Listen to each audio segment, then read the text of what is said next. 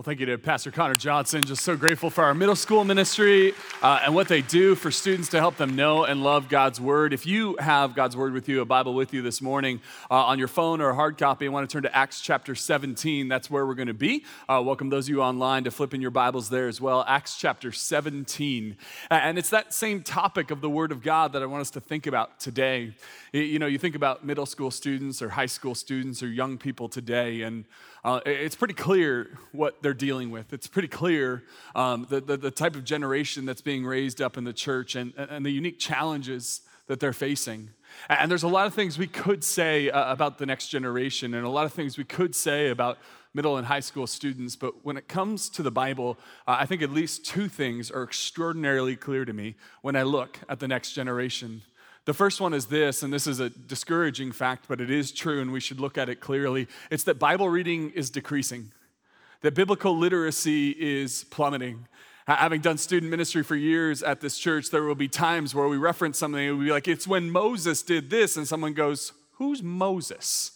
And it's like, oh man, like you don't even know this. Like, like there's just such a decrease in biblical literacy, understanding, and reading. This has been a pattern and a trend that has been going on in our culture, in our nation for a long time a decrease in Bible reading. But then here's the other factor, and this is equally discouraging for us that the voices of this world are increasing. Meaning, for a middle schooler or for a high school student, they are hearing more voices into their ears than ever before from social media and YouTube and television and their phones. There's more philosophies and ideas being pushed into their lives than ever before. The average young person today is hearing message after message after message of the world and its view and its philosophy of the world. And it's these two things the fact that Bible reading is decreasing and the voices of this world are increasing that make what Pastor Connor Johnson and our middle school ministry and our high school ministry and all of our student and children's ministry are doing so important for our young people. That they would be able to combat the fact that there are so many voices coming into their life with such little awareness of what God has to say. But then, before we move on to the next topic, I do want to identify that what is true for the students in our church, what's true for young people, is also true for the rest of us.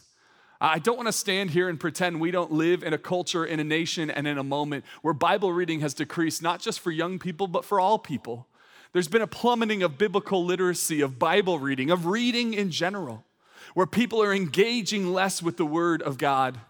And then what's true for young people is true for every one of us in this room or online right now that we are hearing more voices than ever before on the news, through your phone, through podcasts, through YouTube, through everything that hits your ears, you're hearing more and more and more.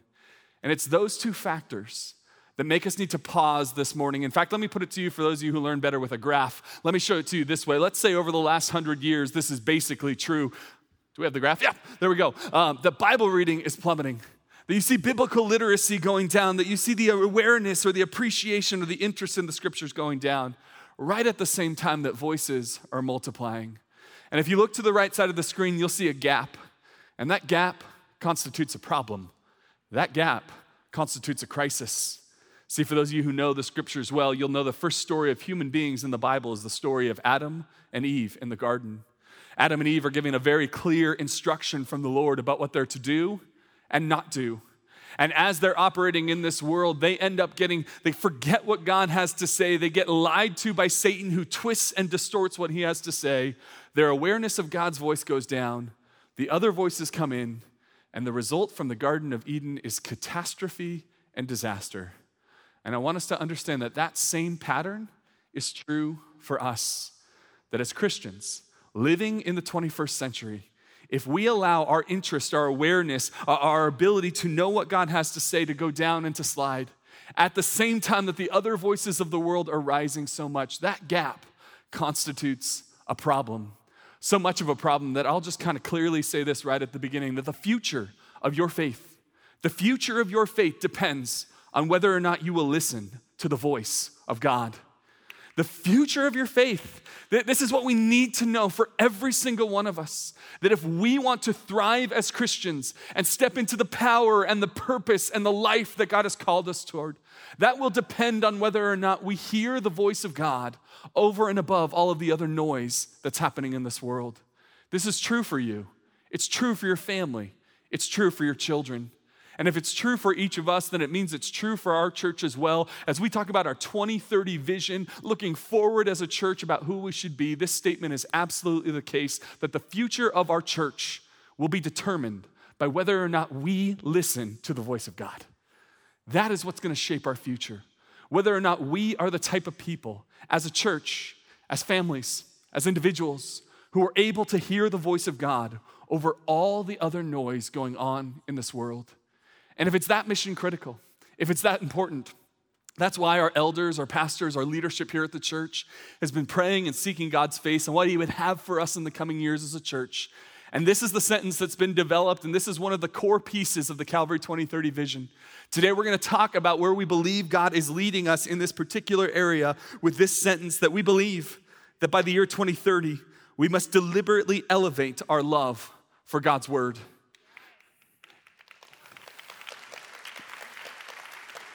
In a world that is filled with noise and people who want your attention and want your heart, want you to listen to them, we believe the one we must listen to above all is the Lord our God who speaks. Now, this word elevate is intentionally chosen because it applies to each and every one of us. Uh, I imagine there's some of you who are listening to me this morning and you never read the Bible. You're not even sure if you believe in the Bible or if you even like the Bible. And the call for you is to go from not reading the Bible at all to at least exploring it. Maybe there's others of you who know you should read the Bible. You've actually maybe had a pattern of quiet times or Bible reading in your life, but that's slipped. And you want to engage more, but you know you haven't. Our goal is to raise up and elevate your love for God's word. And then there are some of you here who would say, I do a quiet time every day. I know the Bible. I love the Bible. Brian, I've got this one nailed. No, you do not all of us are called to elevate our love for God's word so that 10 years from now, every person in this room, every person online, every person who calls Calvary home would love their Bibles more than they do this day. That's the call for us. That's where we're going. That's where we believe God is calling us to go. We put it this way that as we see a church, the church we see is the church that is filled with people who are deliberately, intentionally, and consistently elevating their knowledge of and delight in God's word. This is the vision we have for our church. There are some other pieces you're going to hear, some important things in the coming weeks. But as we start to think about 2030, we want to be clear on this point that we are going to elevate our love for God's word. And I want to show you what that means in Acts 17 this morning. So if you have your Bible or if you have a, a digital copy or you want to see it on the screen, going start in verse 10. It says in Acts 17 10, as soon as it was night, the believers sent Paul and Silas away to Berea. On arriving there, they went to the Jewish synagogue. So let me set up the story if you don't know the flow of the narrative in the book of Acts. Paul comes to faith in Jesus Christ, and he becomes a missionary, a church planter. It says the two of them would go into a city, and here was their pattern. They would go into a city and they would seek to plant churches and baptize believers and introduce the city to Jesus. But rather than just walking around randomly declaring things about Jesus, they would always go first to the Jewish synagogue. The Jewish synagogue is the place where people knew the Old Testament scriptures. They believed in the God of Israel. And they would go there and they would say that you believe in the God of Israel, so do we. And we believe he has acted decisively through the Messiah, the Christ, Jesus. And he has redeemed his people, Israel, and offered salvation to the entire world.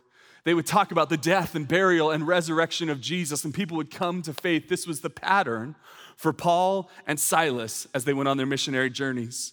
And here they've entered into a city called Berea, and they've entered into the synagogue. And then it says in verse 11, it says, Now the Berean Jews were of more noble character than those in Thessalonica. And if you're going, what, what happened in Thessalonica? Well, just read the paragraph before that in Acts 17. Well, what you'll see is a group who does not appreciate Paul and Silas coming in talking about the resurrected Jesus. They get chased out of town. That's why they have to come at night. They're chased out of Thessalonica. That does not go well. But then it says that those in Berea, the Berean Jews were of more noble character than those in Thessalonica. And then it says this For they received the message with great eagerness, with great eagerness, with enthusiasm, with excitement.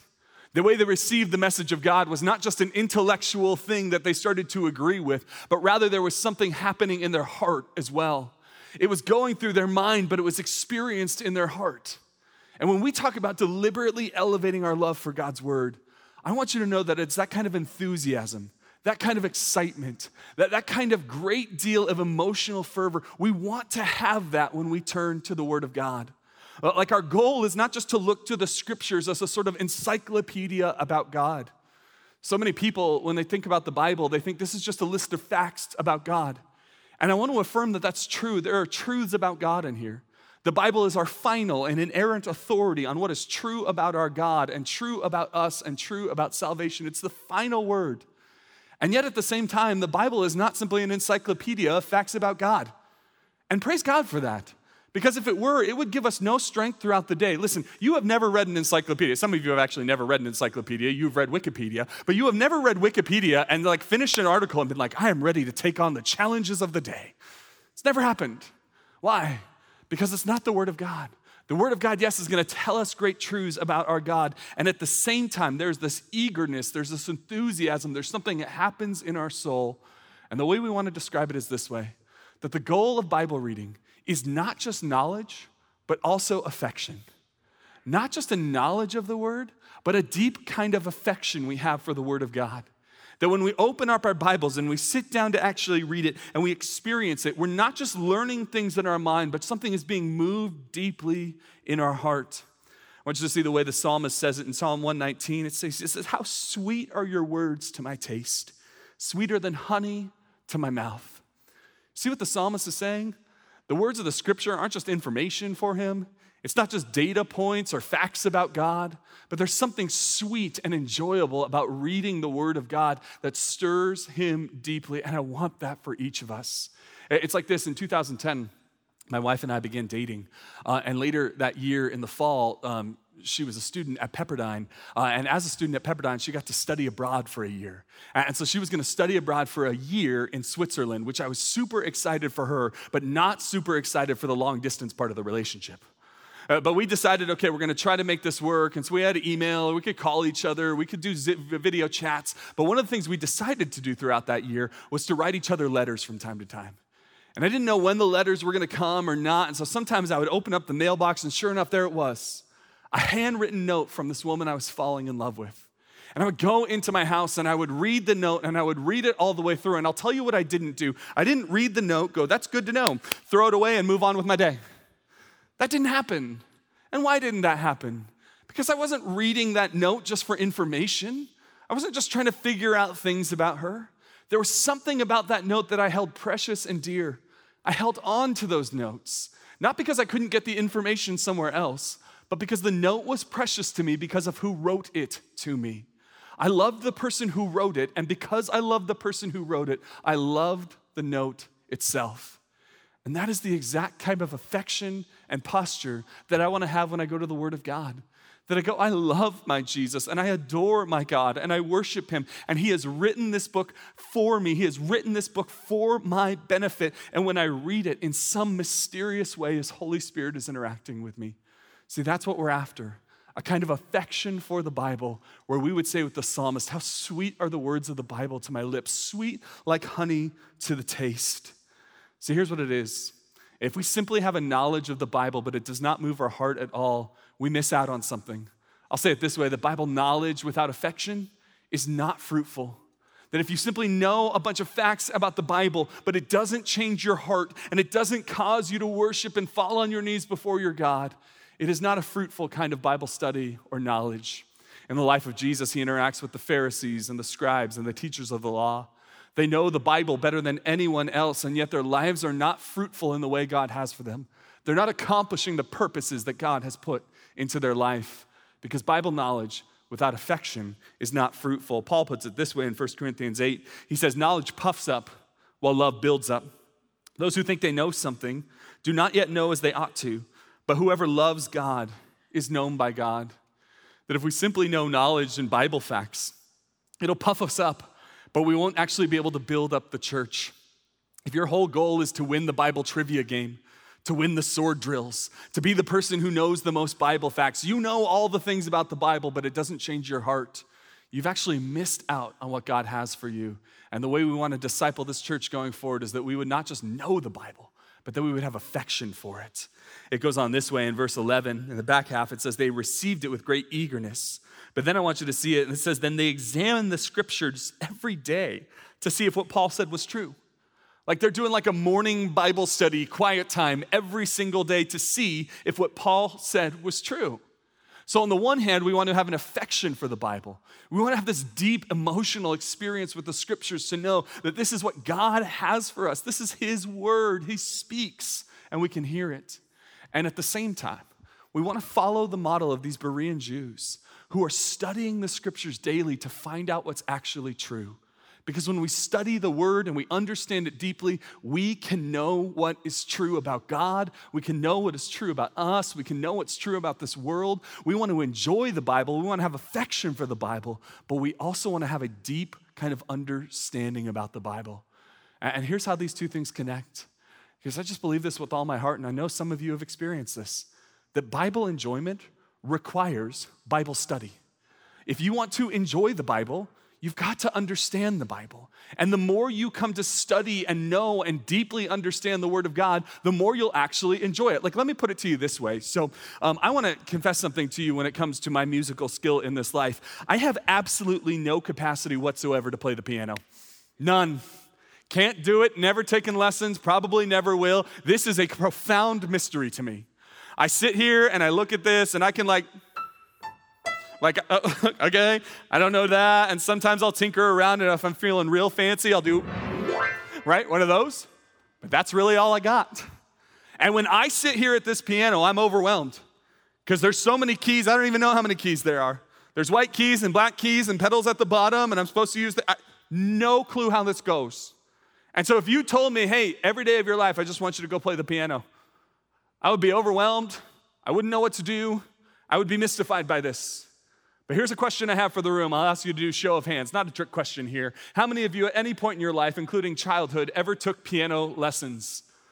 Okay, all over this room, quite a few of you. And so even if you took lessons and hated it and never wanted anything to do with it, I promise you would actually enjoy this more than me. Because you know how the keys work and you know the pedals and you know what you're supposed to do with your hands. You actually understand something about it, and so you can enjoy it. But then take a Josh Green who sits at this piano each week he's going to enjoy it even more than most of us. Why? Because he knows it, he understands it deeply. In fact, he could play it with his eyes closed because that's how deeply he knows and understands this piano. It's the same way when it comes to the Word of God.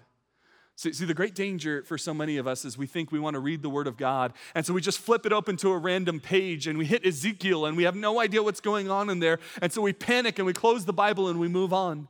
And we just throw up our hands and say it's too confusing. But the way we come to enjoy the Bible is by understanding the Bible. It's to understand chapters and verses and Old Testament and New Testament and Gospels and epistles and what's the difference between prophecy uh, and narrative and how does this all work together. It's to understand language and culture and it's to understand the purpose of the scriptures. See, when we come to understand the Bible, it's no longer this mystifying thing to us, but it's something we know and enjoy because we've come to understand it so deeply. See, I said before that Bible knowledge without affection isn't fruitful. But it's also true to say this that Bible affection without knowledge isn't faithful. If we just have affection for the word and we just kind of know a few verses and we just kind of like the Bible generally, but don't know what it actually has to say, we will not be faithful to the call of God on our lives. What do we want to do? We want to fuse together as a church an affection for God's word and a knowledge of God's word. Uh, I want you to see it in Psalm 119. It says this Oh, how I love your law. I meditate on it all day long. Do you see the affection there? I love your law. It's all I think about. I think about the word all day. I just think about what God has to say. I meditate on it. And then it says, Your commands are always with me and make me wiser than my enemies. I have more insight than all my teachers, for I meditate on your statutes. So we just saw affection, but then in the end of the sentence, we see knowledge. He, he has insight, he meditates, he knows more than even the people who are supposed to be teaching him. And that is the fusion we are talking about when we talk about deliberately elevating our love for God's word. It is affection and it is knowledge brought together in our love for God's word. That is what we mean when we say this sentence that we believe by the year 2030, we must deliberately elevate our love for God's word. I want to help us understand this this morning a little more practically. Um, I want to try to answer the question what does this mean for our church? Um, because it's actually pretty easy to get up and give a sermon to be like, we should all read our Bibles more, and everyone goes, Amen, and then we don't. So I want to try to answer that question. One of the ways we've answered that question, if you were here last week, you saw this magazine. They're available at all of the exits, and for those of you online, it's available as a PDF on our website. But you can grab one of these vision magazines. Our elders have read through this, approved this, said this is where we believe our church is and where we're going and what God has for us. And I'd encourage you, if you haven't grabbed one of these, to go ahead and take one on your way out. If you weren't here last week or you just didn't get it, or if you lost it, we'll give you a replacement copy for free. But to grab one of these magazines, and there's some confusion going around. We have two yellow books out right now. There is the small group material, that's for those of you who are working through with your small group. And then this is a separate magazine that just talks about our church as a whole and where we're going. I would encourage you to pick one of these up on your way out. And right now, I just want to give you the cliff notes of what we believe God is calling us to do, what this practically means for our church. So let me give you three things I believe this means that our leadership is working toward in the years to come. Number one, we will launch the Calvary Bible Institute to train our church body to know and love the Word. Our intention, yeah. Um, there are classes and sermons and Bible studies and groups that happen throughout Calvary, and those will continue to happen. Uh, but we believe one of the steps we need to take in intentionality is to formalize the process of teaching people to know and love the Word. Our intention is to launch an institute that is internal to Calvary meaning it's not a college, we're not building dormitories, we're not trying to do something to attract people from around the world. We are building a formal process in house where people in this church and in our community can come to understand the word deeply. We'll do courses like Old Testament survey or New Testament survey, courses on the Gospels or on prophecy or on the book of Revelation. We'll do courses where we're, we can all lean in together and understand the word at a deeper level than ever before. I could very easily see that in five to 10 years, there are hundreds of people at Calvary who have a certificate from the Bible program of the Calvary Bible Institute. It's something we're excited about, it's something we're looking forward to building over the years. Um, but I also want to let you know it's not something that's just going to show up next week. It's something that we're going to slowly build into. We have ideas and thoughts on how that might work, um, but I want you to know this is something that's going to be primarily spearheaded by our senior pastor, Sean Thornton. Uh, as he st- talks about stepping into this teaching pastor role in the years to come, this is one of the things he is so excited to do to help spearhead this Bible Institute um, so that Calvary can be this place where people know hey, if you want to get to know the Bible, that's the place to go. Uh, and so Sean is going to be doing that. Pastor Sean will be leading us through that and helping us shape and build this Bible Institute. And I want you to know that your first opportunity to lean in with what will become this Bible Institute is actually going to start in just a few months in January. Starting in January, Pastor Sean's going to start teaching a class um, called How to Study the Bible for Yourself, how to know the Word of God for yourself. That's going to be on Tuesday nights at 7 o'clock. This will be how we start to build this. And maybe in the fall, there will be more classes and we'll add more faculty and start building up this Bible Institute.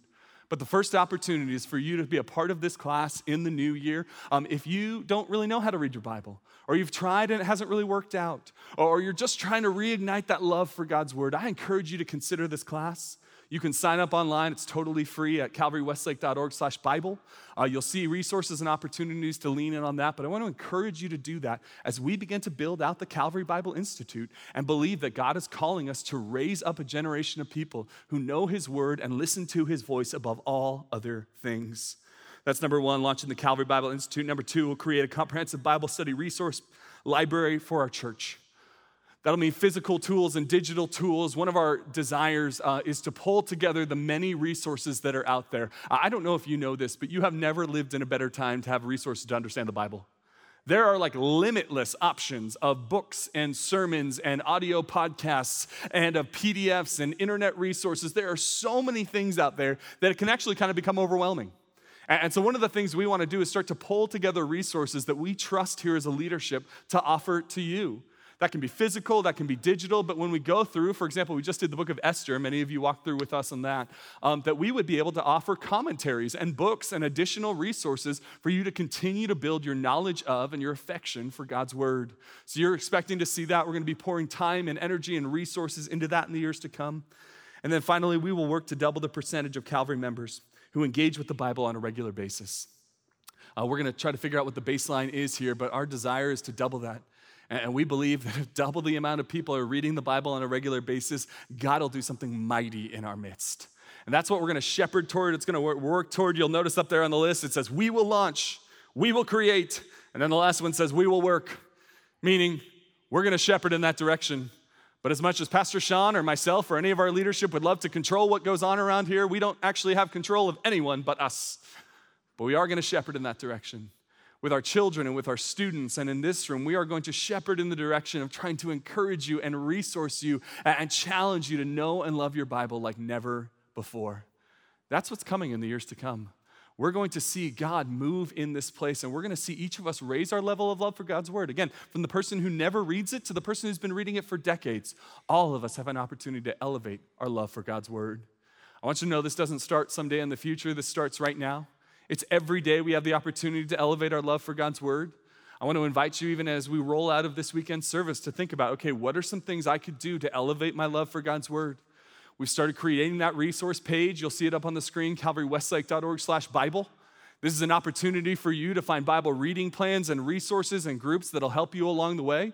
You can type in the URL or uh, QR codes. QR codes were kind of dying, like they were a thing of the past. And then the pandemic hit, and suddenly restaurants threw out all their menus, right? And it was the only way you could get anything. You can actually aim your phone at these screens here and pop up calvarywestlake.org slash Bible. It's magical. It works amazing, right?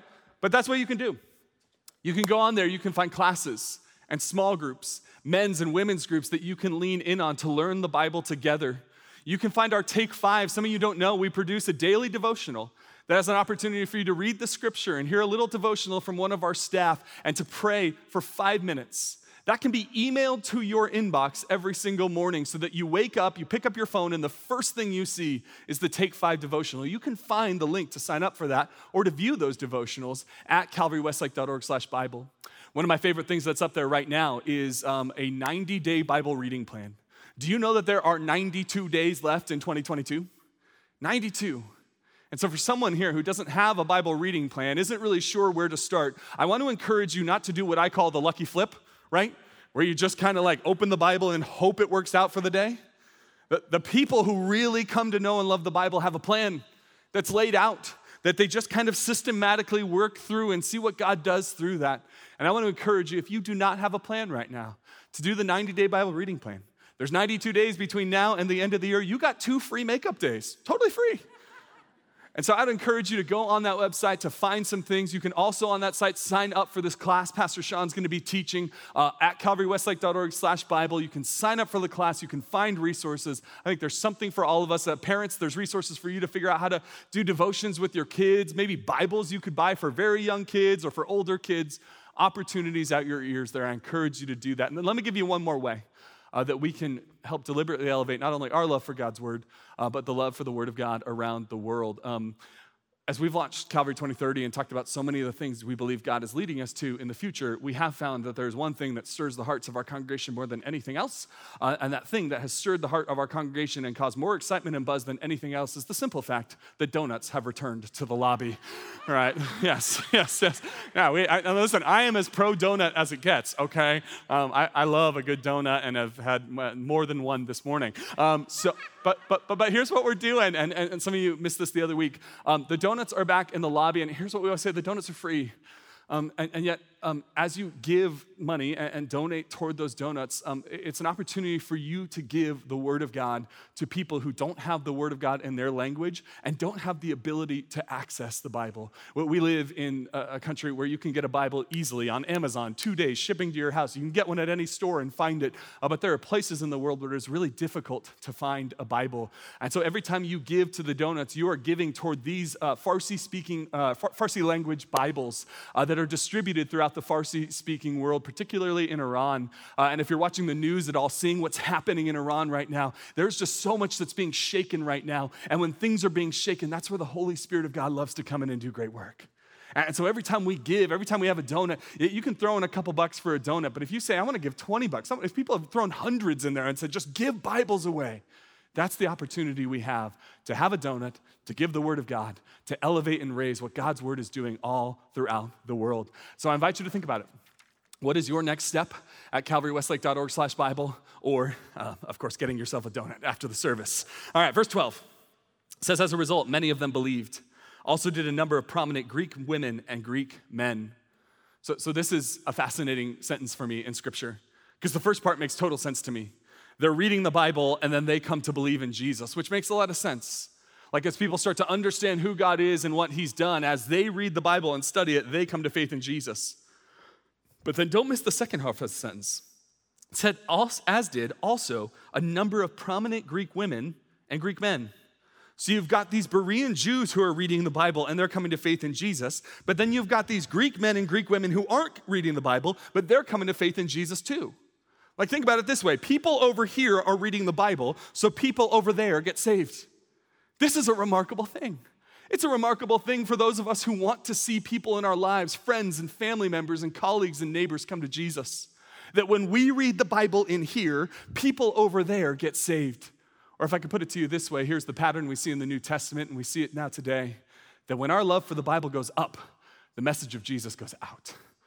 That's what we believe happens. Like, as we elevate our love for God's word, there are going to be people who meet Jesus. And this is a remarkable thing. Like, let me put it to you this way. Um, so, I want you to think about this light for a second over here. And uh, there's nothing particularly spectacular or fancy about this light, but imagine I wanted to light up this room. I could re angle the light, I could tap on the bulb, make sure it's screwed in properly. I could re engineer the whole thing. I could raise it up. I could raise it down. If I wanted to be really fancy, I could paint it and do a cool design on it. But here's what everyone in this room knows everyone knows it does not matter how clever or how interesting I am, it does not matter how much my engineering skill is there. If this light is not connected to a power source, it will never accomplish its purpose. If this light is not connected into the power, it can never actually do what it was built and intended to do.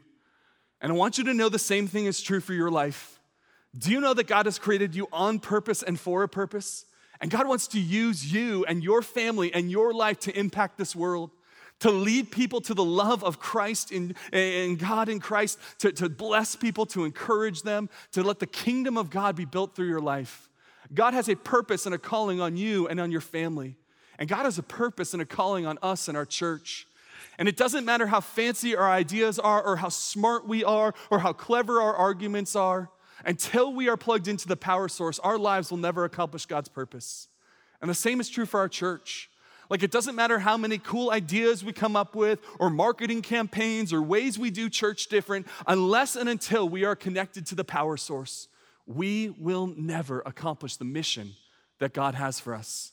So, here's what we believe we believe we must plug into the power source, and that power source is God's word because the word of God gives power to the people of God to accomplish the mission of God. That's what the Word of God does. It creates the power for us to fulfill the mission God has given us. You will never accomplish the mission and the purpose God has put in your life until you are connected to the power source. You will never accomplish the mission God has given to your family. And we as a church will never fulfill what God has called Calvary Community Church to in this time and season until we are connected to the power source. But when we do, the light shines in the darkness, right? And there is plenty of darkness out there. And yet, we want to be a church that shines that light in the darkness. I'll put it a different way. We want to be a church that makes sure the valley, this greater Conejo Valley, that the name of Jesus is the banner that flies over it. That's what we want for our church. We don't want anyone to be able to live here long without hearing about Christ Jesus crucified for their sins. That's what we believe God has called us to. And the only way we'll have the power to actually accomplish that is when we plug into the power source. And the power source is the Word of God. That the Word of God gives power to the people of God to accomplish the mission of God. Isaiah chapter 55 says this God says, My word that comes out from my mouth, it will not return to me empty, but will accomplish what I desire and achieve the purpose of which I sent it. I want you to know this about the Word of God. When God speaks, things happen. When God speaks, reality changes. When God speaks, He is effective and powerful. And when the word of God rises up in our church, the message of Jesus goes out, and we see revival. We see God move in power. So I want you to see the final verse we're going to look at this morning. It's a bit of a twist ending, maybe not the ending you would expect to this story. It says in verse 13, but when the Jews in Thessalonica learned that Paul was preaching the word of God at Berea, some of them went there too agitating crowds and stirring them up. So people are coming to Jesus, people are knowing the word. It's this exciting, dynamic time. The church is being planted in Berea. It's all good news until this moment. People hear that the word is being preached. People hear that Paul is actually communicating what God has to say. And it says that there is resistance that comes up against them. Suddenly, crowds are being stirred up against them. They're being agitated against the early church. And I want you to know that this is the pattern throughout the book of Acts, and it is the pattern throughout church history. And it will be the pattern here at this church if we do what we believe God is calling us to. I want us to understand this clearly that if we elevate our love for God's word, we will invite opposition. I don't want to just say, hey, we're going to love the Word of God more and everyone just feels good about that. I want us to look clearly at the truth that as we elevate our love for God's Word, there will be resistance. There will be people and forces in this world that do not like that. You ask, what are these people? Who are these forces? It's the same three forces that always stand against you and me and your family and everything you do. It is the world, it is the flesh, and it is the devil. The world will hate that we love and elevate our love for God's word. The world will hate that. The world will call you names if you become a Bible person. The world will say you are old fashioned and narrow minded and stupid for believing that ancient old dusty book. The world will mock you and belittle you and call you all sorts of things to try to throw you off what God has actually said. Your flesh will hate if you begin to read and know and love the Bible. The flesh is that part of you that is still stained by sin and that is still needing to be redeemed by God and His Holy Spirit. The flesh is the reason that every time you try to go to sleep, you're restless and you can't go to sleep, but every time you're trying to go to sleep and you pray, you fall asleep right away. The, the flesh is that thing inside of you where you sit down for a quiet time and suddenly you think of about 175 things you need to get done that moment. That's your flesh. And it is warring against your love for God's word. It is the world, it is the flesh, and then let's be abundantly clear our enemy, the devil, hates that we love the Bible here. He hates it. He wants us to love anything but the Bible because he knows the Word of God has power. He knows that the Word of God will crush him. He knows that the Word of God endures forever and that when we listen to it, good things happen in God's kingdom. The world and the flesh and the devil will resist us. And yet we need to be a people who expect that opposition and push forward anyway. I found this so perfectly encapsulated in a story I heard about a year ago. We were in an elders meeting here at Calvary, uh, and one of our elders, Bert Overholt, uh, was doing the devotion that day. And he begins to share his story uh, of childhood where he grew up on the mission field where his parents were missionaries in Brazil. And then in the 1960s in Brazil, there was all kinds of political turmoil going on. There were issues in the country, and it began to be this kind of revolution that, that started to frighten everyone around of what's going to happen next and what's going to happen specifically to their missionary family, what's going to go on. And as he began to share the story of how that moment of fear encountered the word of God, I just, in that moment, all of us in leadership just said, this needs to be shared with our church body.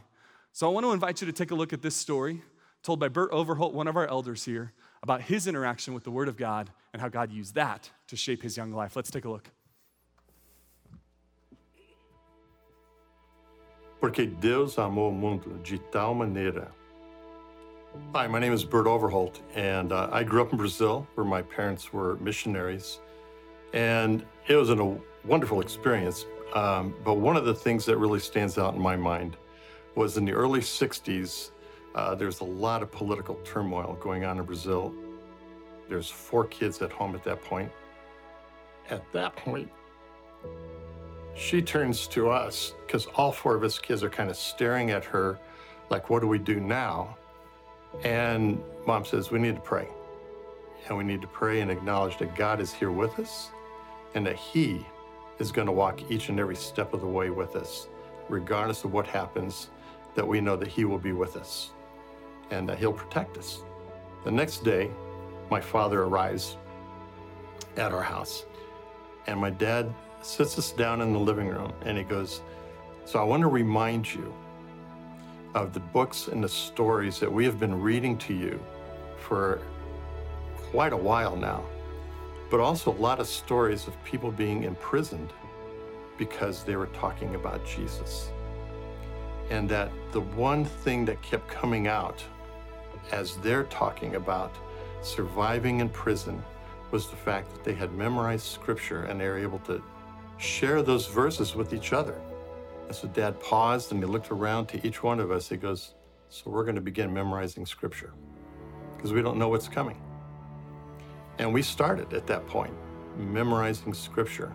We memorized a lot of scripture, a lot of scripture. The whole book of Philippians, 15 or so chapters of the book is in Psalms, and dozens and dozens of other verses. The impactful thing for me is those verses and those passages that I memorized back then as a kid are the ones I still draw on today. Having that in my heart, God's word in my heart, has been invaluable through all kinds of difficulties. And I know that my ability to stay focused on Jesus is because of having His word planted in my heart.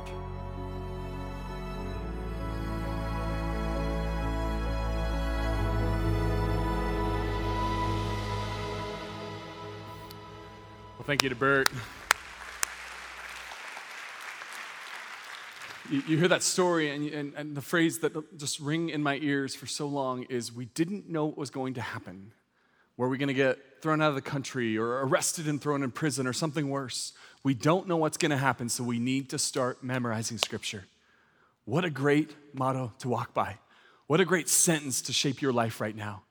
Because I don't know about you, but I look around the world and I go, I don't know what's going to happen. Our culture, our world, our nation, everything's off the rails right now. It's crazy out there. It's wild out there. So, what should we do? Should we panic or scream or run around like our heads on fire? No. We should memorize scripture. We should know the word of God. So many of you are parents or grandparents, and you're concerned from your children. You're concerned for the world or the culture they're growing up in. And so, what should we do? We should teach our children and our grandchildren the scriptures. And what do we do as a church? With all that's changing and all that's going on and everything that's happening in this world, how do we stay faithful until Christ comes back to bring us home? The answer is the same. We know and we memorize and we treasure and we delight in and we care about and we focus on and we submit ourselves to the Word of God.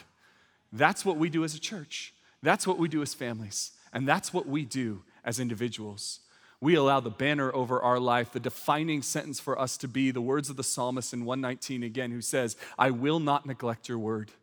I won't do it. With all the voices in this world, with all the things calling out for my attention, with my phone buzzing and my TV blaring, with everything going on in this world, I will not neglect your word. I will focus on what you have to say, God, and I will know and love and elevate that love for God's word. So here's the question for every one of us who calls Calvary home. In the next decade, in the years to come, are you willing and are you ready to elevate your love for God's word? That's where God is calling our church toward. And as we do that, as we elevate our love for God's word, God will do remarkable things in and through this church as all of us grow together. I hope you're ready, I hope you're willing, and I hope you're excited to see what God does next. Amen? Amen. Let's pray. Father in heaven, thank you for this morning. Thank you for your word. Thank you that you speak. You're not a God we have to figure out on our own or guess what you're like. You have told us through your word. So, God, help us to be a people who are sensitive to your word, who listen to it and submit our lives to it. Father, for the person who doesn't even know that they believe it or doesn't want to engage with it at all, Father, I pray you would stir in their hearts a desire and a curiosity to open up that book for those of us who have struggled from time to time to even have a consistent um, witness of the word or experience of that, God, I pray that you would bring that discipline. I pray that you would bring that pattern, that healthy rhythm into our life. And for those who have loved the word of God for so long, for decades, God, I pray you would raise their level of love for God's word. Help us, God, as a church that has always believed your Bible and preached your Bible to be a place where each of us know it deeply and intimately for ourselves. God, I pray through that you would do mighty things just like you did in the book of Acts. We pray this in Christ's name. And all God's people said, Amen.